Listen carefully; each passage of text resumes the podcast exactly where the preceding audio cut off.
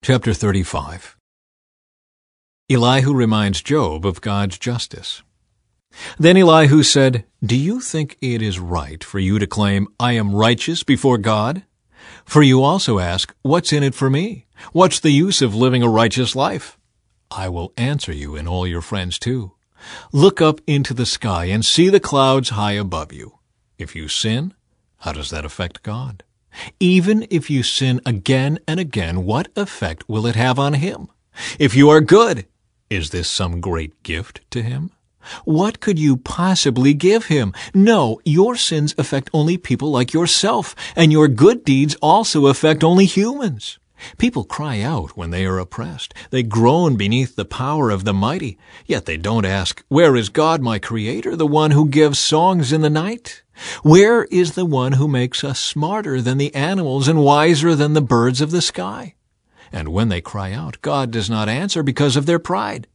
But it is wrong to say God doesn't listen, to say the Almighty isn't concerned.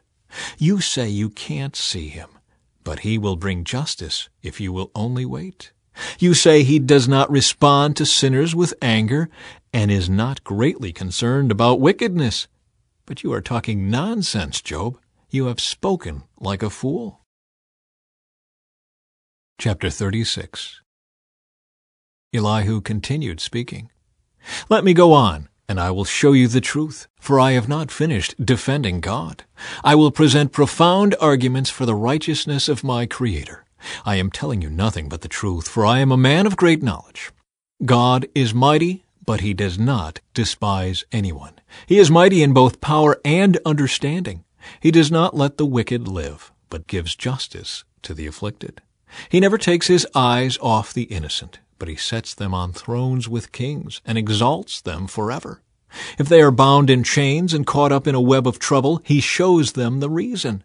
He shows them their sins of pride. He gets their attention and commands that they turn from evil. If they listen and obey God, they will be blessed with prosperity throughout their lives. All their years will be pleasant. But if they refuse to listen to him, they will be killed by the sword and die from lack of understanding. For the godless are full of resentment. Even when he punishes them, they refuse to cry out to him for help. They die when they are young, after wasting their lives in immoral living. But by means of their suffering, he rescues those who suffer, for he gets their attention through adversity. God is leading you away from danger, Job, to a place free from distress. He is setting your table with the best food.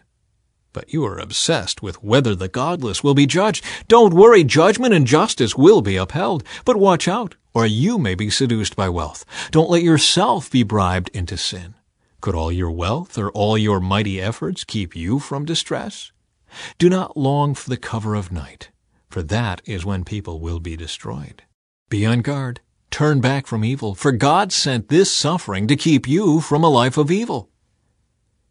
Elihu reminds Job of God's power. Look, God is all powerful. Who is a teacher like him? No one can tell him what to do or say to him, You have done wrong. Instead, glorify his mighty works, singing songs of praise. Everyone has seen these things, though only from a distance. Look, God is greater than we can understand. His years cannot be counted. He draws up the water vapor and then distills it into rain. The rain pours down from the clouds, and everyone benefits. Who can understand the spreading of the clouds and the thunder that rolls forth from heaven? See how he spreads the lightning around him, and how it lights up the depths of the sea. By these mighty acts he nourishes the people, giving them food in abundance. He fills his hands with lightning bolts and hurls each at its target. The thunder announces his presence. The storm announces his indignant anger. Chapter 37 My heart pounds as I think of this. It trembles within me. Listen carefully to the thunder of God's voice as it rolls from his mouth. It rolls across the heavens, and his lightning flashes in every direction. Then comes the roaring of the thunder, the tremendous voice of His majesty. He does not restrain it when He speaks. God's voice is glorious in the thunder. We can't even imagine the greatness of His power. He directs the snow to fall on the earth and tells the rain to pour down. Then everyone stops working so they can watch his power.